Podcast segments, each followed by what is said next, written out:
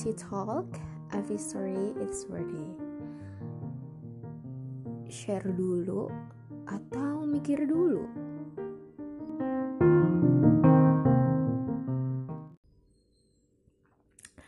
Halo semuanya, balik lagi di podcast gue. Ya, hari ini temanya beda dari yang kemarin-kemarin. Kalau kemarin-kemarin kan kita bahas ngampus and such things terus um, apa namanya hiburan dan semacamnya. Tapi gue masih dalam kondisi kangen UNJ sih kangen kampus. Tapi kayak entah kenapa gue somehow pengen banget bahas ini karena tadi abis ada tweet yang nongol di timeline terus gue kayak ke trigger gitu buat bahas ini. Oke okay, jadi um, gue tuh lagi main Twitter terus ngeliat di timeline isinya tuh ada tweet dari seseorang yang terkenal, tokoh terkenal, namanya Prof. Ariel Haryanto gitu mungkin di antara kalian ada yang tahu. Nah beliau tuh ngomongin tentang hoax gitu tentang ngomongin ngomongin hoax diskriminasi and such things di Indonesia dan ada poin yang menurut gue gue highlight banget yang masalah hoax adalah beliau bilang hoax tuh bakalan tetap ada terus kayak hoax tuh udah kayak debu gitu. Jadi kalau lo bersin atau sakit karena debu jangan debunya yang disalahin. Tapi lo harus bisa immune yourself. Terus gue setuju banget sama pernyataan itu. Dan ngomongin tentang hoax sebenarnya kondisi sekarang nih selama pandemi pasti lagi relate banget kan. Kayak jujur nih selam sebenarnya dari dulu juga hoax udah ada hoax tuh kayak uh, berita yang belum tentu benar, berita yang dibuat-buat, pokoknya berita yang nggak terverified lah kayak gitu. Nah, terus tuh um, selama pandemi ini tuh kayak hoax makin banyak gak sih? Ya kan, hoax tuh kayak makin berjamur, apalagi hoax tentang corona, konspirasi and such things ya kan hoax-hoax tentang corona, hoax-hoax tentang kesehatan itu um, rame banget. Apalagi kemarin hoax um, pas corona itu yang katanya ini bisa jadi obatnya, ini bisa jadi obatnya yang somehow kalau dipikir-pikir emang itu udah terbukti ya, emang udah ada penelitiannya yang kayak gitu loh. Padahal ternyata pas udah berapa bulan tuh kayak gak kebukti bahwa itu bisa menyembuhkan corona kayak gitu. Terus um, yang gue sebel tuh pas awal-awal corona baru muncul di Indo tuh katanya ngapain pas inget gak sih yang pas masker lagi sold out masker orang-orang kayak panik buy, buying terus pada beli masker pada habis.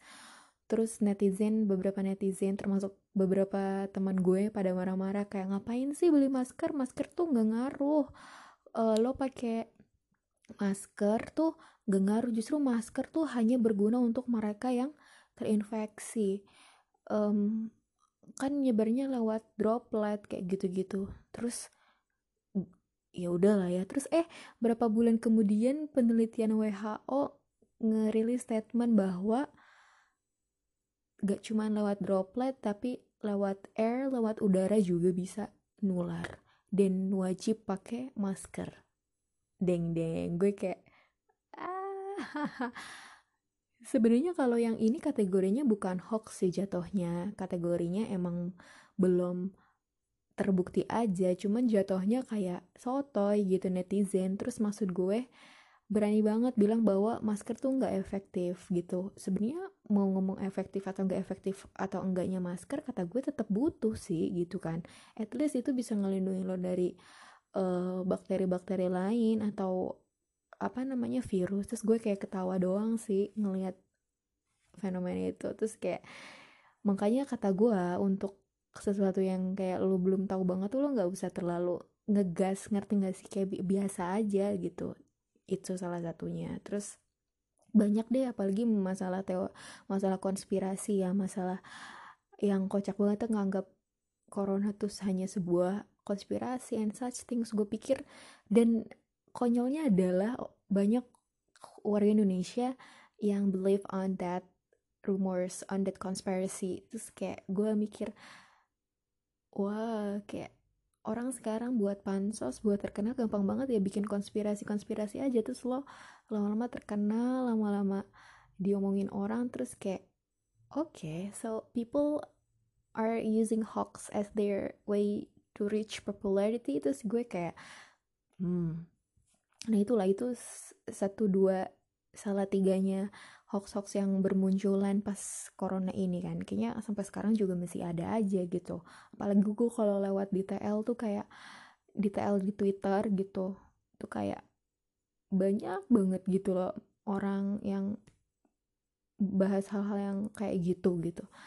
Nah balik lagi ke masalah hoax dan benar ternyata dari dulu sampai sekarang ya hoax bakalan tetap ada. Kenapa hoax bakalan tetap ada? Ya karena bisa jadi itu salah satu alat orang untuk tadi gue bilang pansos gain attentions tapi ada juga orang yang sebenarnya sengaja bikin hoax itu untuk emang ngeframe sesuatu kan. Maksudnya ngeframe tuh kayak dia mau bikin sesuatu yang sebenarnya belum terbukti benar gitu ya. Belum kebukti itu um, berhasil atau gimana gimana tapi dia mencoba untuk ngeframe itu dengan um, logika yang terlihat ya, yang seolah-olah terlihat benar dan itu bisa diterima orang-orang. Ya, tapi selain itu juga selain sengaja ada juga orang yang emang kemakan hoax tuh ya karena mereka nggak well educated. Well educated di sini bukan berarti dia harus sekolah atau apa, enggak well educated di situ maksudnya dia tuh emang belum bisa verified mana yang benar dan mana yang salah kayak gitu. Nah ngomongin masalah verified mana yang benar dan mana yang salah, balik lagi gue setuju sama apa yang diomongin sama Prof.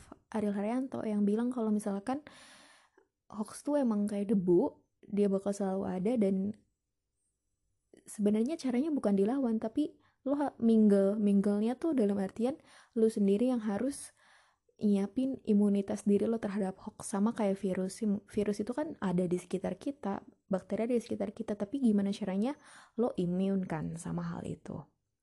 Dan gue setuju banget. Dan pertanyaannya gimana caranya lo imun terhadap hoax? Kayak gitu. Gimana caranya lo imun terhadap hoax? Ketika semuanya apa-apa mudah di share apalagi nih pas teknologi kayak gini kayaknya satu klik jempol tuh nyebarnya kayak cepet banget gak sih lo apalagi di WA keluarga di WA di tempat WA grup WA sorry kerjaan tuh kayak kayak bacaan tuh kayak sehari lo sampai ratusan gak sih? Sampai puluhan gitu informasi informasi-informasi yang somehow itu sangat sangat sangat tidak terverified lo nggak tahu benar apa enggaknya gitu sih. Kayak teknologi tuh demanding fast news somehow verification validation tuh kayak second choice gitu. Yang penting cepet dulu aja gitu padahal nggak tahu bener apa enggaknya. Itu salah satu um, jeleknya sih gitu. Nah makanya mau gemuk kita harus mingle immune. Terus how to make ourselves immune to such hoax such misinformation. Gue jadi ingat makanya judulnya kan share dulu apa mikir dulu. Karena kebanyakan kan sekarang orang-orang ya udah share dulu aja nggak mikir dulu ini bener apa enggak. Yang penting gue harus yang paling duluan nge-share gue yang harus du paling duluan um, dapet nih informasi gitu. Karena tagline-nya sharing is caring. Benar sharing is caring. Tapi sharing without thinking is such an ignorance thing segitu. Nah balik lagi ke masalah imun tadi gue jadi ingat gitu yang think before sharing itu. Maksudnya adalah lo mikir sebelum sharing sebelum ngebagiin sesuatu sebelum ngebroadcastin sesuatu gue jadi inget skripsi gue. Ya ngomongin lagi skripsi. Coba kalian baca podcast gue yang ngebahas tentang skripsi kayaknya itu lebih lucu daripada ini. Gue jadi inget skripsi gue jadi uh, sebenarnya waktu itu gue juga bikin skripsi ini terinspirasi dari banyaknya hoax yang beredar sih sebenarnya apalagi di era digital kayak gini kayaknya semua orang punya power untuk create their own hoax gitu dan somehow itu diterima sebagai sebuah kebenaran nah gue jadi ingat skripsi gue yang gue ambil masalah literasi digital Nah, gue kan pernah janji tuh, gue bakal bahas literasi digital di pot di episode selanjutnya. Nah, sebenernya ini relate ke situ banget. Jadi, sebenarnya literasi digital tuh ya literasi digital tuh gimana caranya lo ngolah informasi kecakapan literasi kan sebenarnya artinya kecakapan kecakapan lo, kemampuan lo untuk mengolah informasi yang beredar secara digital, entah itu internet, sosial media, uh, gadget and such things, ya kan? Kemampuan lo mengolah, nah mengolahnya itu bisa relate sama technicality, bisa relate sama non technicality. Kalau technicality udah jelas ya kayak lo yang basic-basic lo bisa ngoperasiin computer, lo bisa using your gadget, using your smartphone and such things. Tapi kalau misalkan non technical itu tuh biasanya kayak lebih ke how you use how you gather and how you infer that information. Gimana caranya lo menemukan, menggunakan, mengasosiasikan, sampai ngedistribusiin tuh informasi yang lo dapet di digital information. Ini gue sambil buka skripsi gue nih.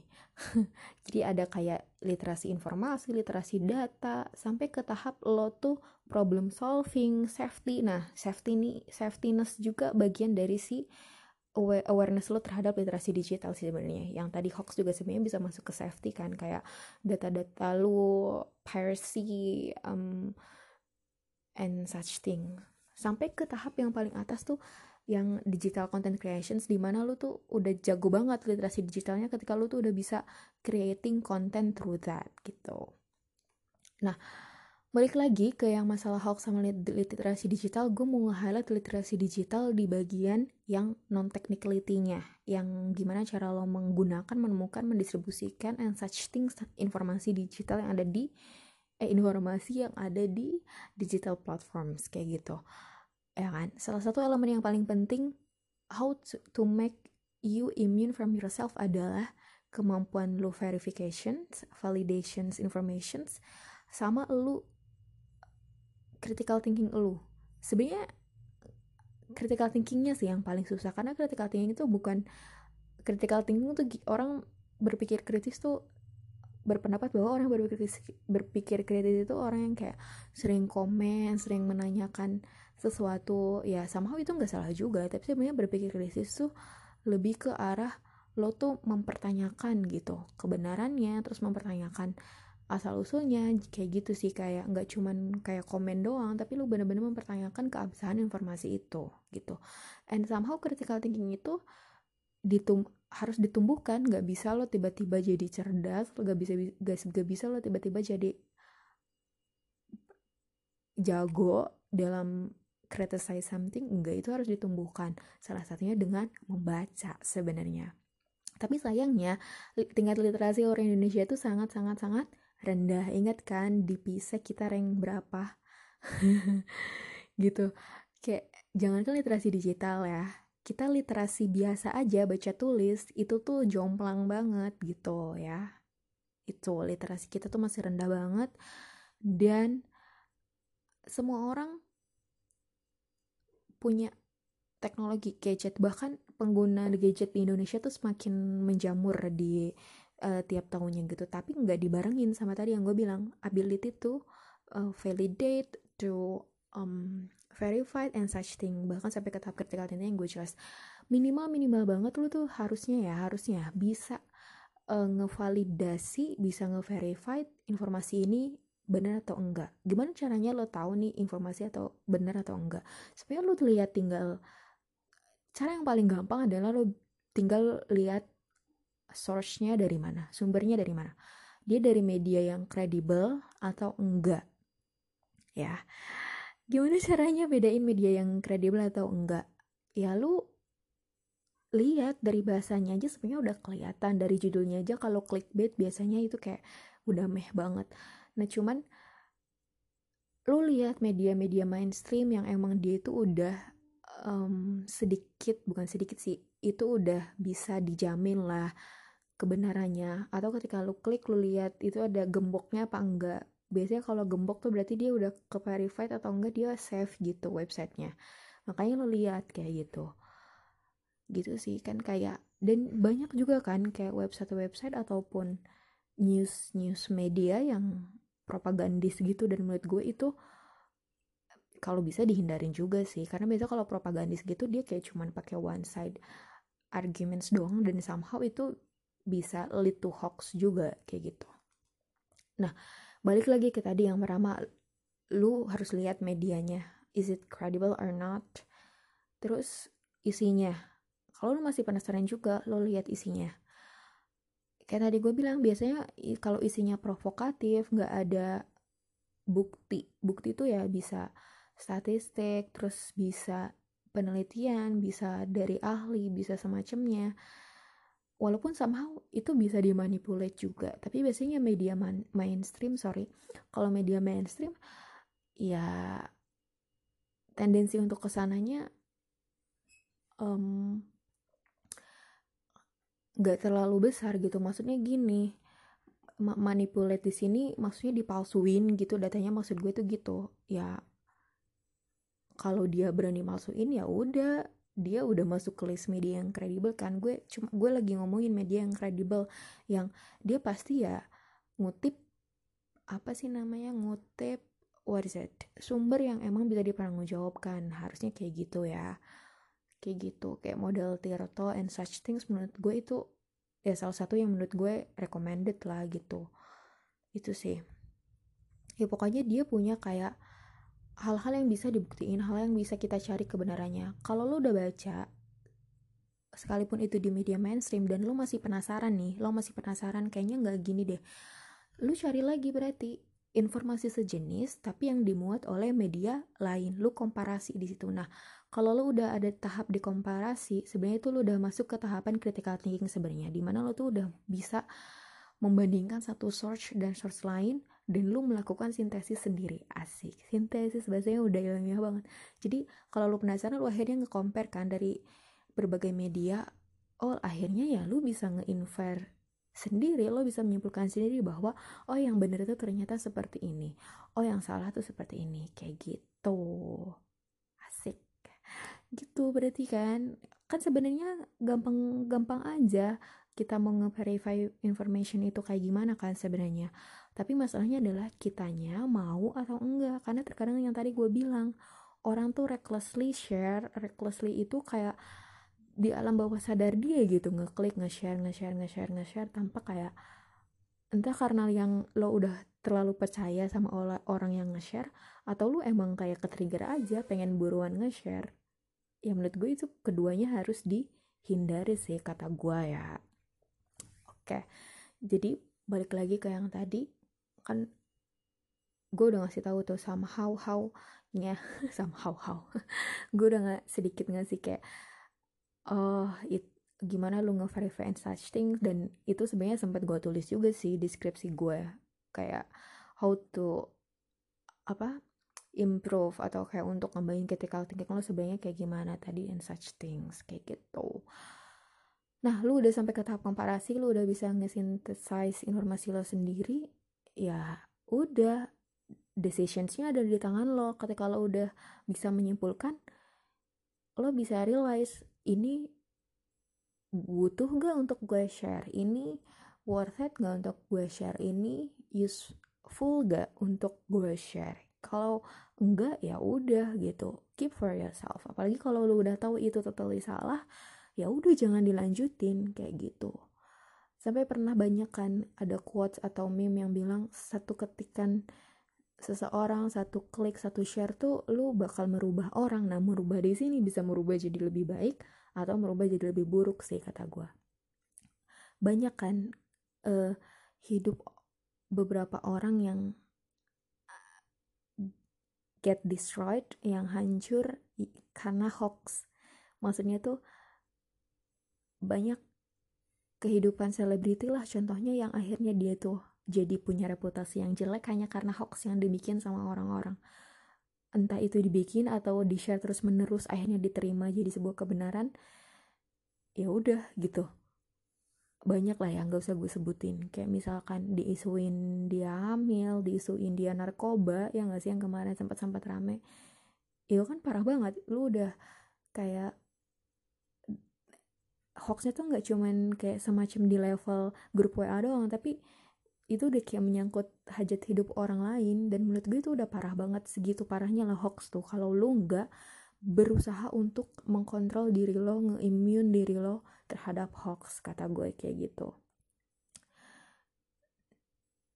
Nah gue jadi inget nih masalah literasi digital tadi yang gue bilangin yang gue sampein terus kayak gue jadi inget pengalaman lucu pas gue sidang dan gue kenapa kekeh banget masalah literasi digital ini harus diangkat karena emang menurut gue penting banget.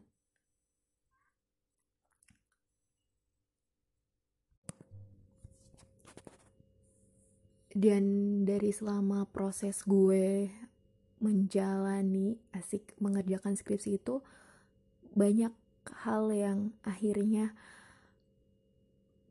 memberikan gue insight baru, fakta baru tapi miris at the same time karena resultnya emang sangat-sangat di bawah standar banget. Maksudnya totally orang Indonesia tuh kalau di kalau di ini ya kalau dihitung kalau di draft gitu tuh kayak jauh banget yang sama namanya awareness sama informasi awareness sama literasi tuh aware sih iya aware. Maksudnya untuk ke level verifikasi dan realizing it is hoax or not tuh kayak masih jauh banget itu ya yang gue temukan dari research gue. Dan ngomongin tadi yang masalah awareness informasi and such things yang sama tadi minat baca minat baca tuh ya tadi yang gue bilang masih rendah terus ngomong-ngomong baca ya tadi yang kata gue bilang makanya at least ya sebelum lu share lu sendiri udah baca tuh berita gitu loh. Dan lu tahu oh ini emang bagus atau appropriate atau proper untuk di share atau enggak. Dan jangan latah kayak gitu kan ikro baca. Gitu. Dan gue bersyukur gue menemukan banyak fakta-fakta baru mengenai ini gitu mengenai literasi digital. Gue jadi belajar satu hal bahwa semua orang bisa punya alat semua orang bisa punya teknologi yang canggih and such things. Semua orang bisa punya sosmed tapi tidak semua orang bisa menggunakan semuanya dengan proper dengan bijak. Untuk for greater deeds itu nggak semuanya bisa kayak gitu ya kan? Jadi ini is but sharing before thinking is ignorant thing gitu. Jadi make sure that you guys are making wise decisions. If you wanna share something terus ya gitu at least baca sih. Walaupun lu sampai nggak harus kayak criticize banget critical thinking at least you read you compare and contemplate gitu. Gampangnya. Jadi stepnya adalah you read compare contemplate and then decide whether it is worthy or not to be shared kayak gitu. Walaupun tagline gue every story is worthy gitu ya kan. Cuman beda lah maksudnya kan gue nggak ngomongin story. Kalau story kan itu sesuatu yang subjektif kan. Bisa terlihat penting bisa terlihat tidak penting bagi setiap ngomongin di sini kan ada, ada adalah news adalah hoax. Hoax tuh berita bohong yang harusnya itu udah jelas batasan bohong dan enggaknya.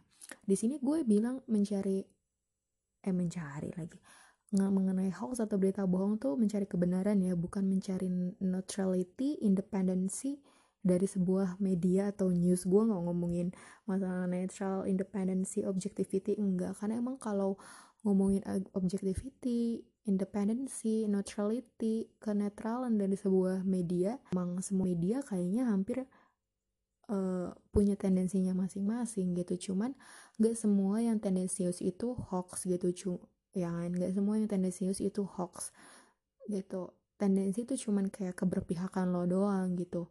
Selama keberpihakannya itu benar maksudnya keberpihakannya itu bisa dibuktikan ada ada supporting datanya itu nggak bisa dibilang hoax kan karena hoax tuh korangnya berita bohong fabricated gitu yang kayak April mop lah gitu loh gampangnya tuh. Kayak lu bohong gitu. Berita bohong ya bohong sesuatu yang nggak ada sebenarnya kayak gitu. Sesuatu yang dibikin sesuatu yang harusnya nggak lu share sesuatu yang harusnya nggak ada kayak gitu. Jadi jelas banget kan garis apa yang gue omongin. Jadi inti intinya adalah how to immune yourself bener bener banget gue setuju. Kita harus imun sama itu.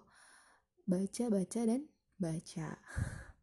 Gak harus baca buku tebel sih sebenarnya. Gue juga tipikal orang yang gue suka baca tapi nggak yang nerd gitu nggak yang kayak kutu buku banget enggak. Gue baca buku-buku yang gue suka aja. Apalagi sekarang gue udah jarang beli buku dan lebih sering baca di platform digital kayak Medium, Quora atau enggak um, di TED Talk dengerin gitu. Sama aja sebenarnya itu sumber informasi kan. Yang jelas lo tahu mana yang emang sesuai sama yang lo butuhkan dan itu most importantly it's not a hoax kayak gitu. Terus yang mau baca kok gue jadi promo skripsi gue? Enggak gue gak lagi nggak promo skripsi gue gue cuman mau membagikan apa yang udah gue tulis. Gitu kali aja kan ada orang yang lebih senang baca daripada dengerin podcast kayak gitu kan. Nah pokoknya intinya adalah the dieting before sharing. Dan makasih banget buat kalian yang udah dengerin podcast gue semoga bermanfaat. Gue tahu pembahasan kali ini tuh emang agak serius gue akuin emang agak serius karena gue juga nggak tahu gimana caranya ber bercanda tentang hoax karena gue juga sebel sendiri sama hoax gitu. Hoax tuh kayak fitnah jatuhnya kayak bohong gitu. Dan di fitnah tuh kan gak enak ya kan? Gitu. Ya pokoknya yang penting kan podcastnya bermanfaat kayak gitu kan dan mungkin bisa bikin kita kontemplasi lagi kalau ada informasi di WA, di Twitter and such things gitu. Ya. Jadi begitu Ibu Bapak, adik-adik, kakak-kakak sekalian.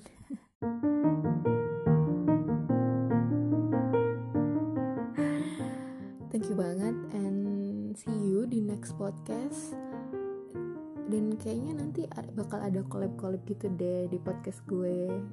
Kalian bisa follow dan IG gue promo ujung-ujungnya. Ya gitulah ya pokoknya kalian kalau ada komentar yang mau disampaikan juga bisa lewat sosmed gue gitu karena di sini kan podcast kagak bisa komentar. Kalian mau diskusi lebih jauh tentang literasi digital tentang hoax boleh banget. Iya karena gue juga kemarin juga baca buku media dan komunikasi and such things kayaknya karena gue habis baca itu gue jadi mau tertarik bahas masalah how media works gak sih? Kayaknya itu bakal seru kalau dibahas. Asik. Jadi pokoknya stay tune di tema sekitar. Ya biasanya bahas yang di sekitar kita. Jadi see you on the next podcast and thank you very much for coming to the talk. Every story is worthy. Setiap cerita itu bermakna. Bye bye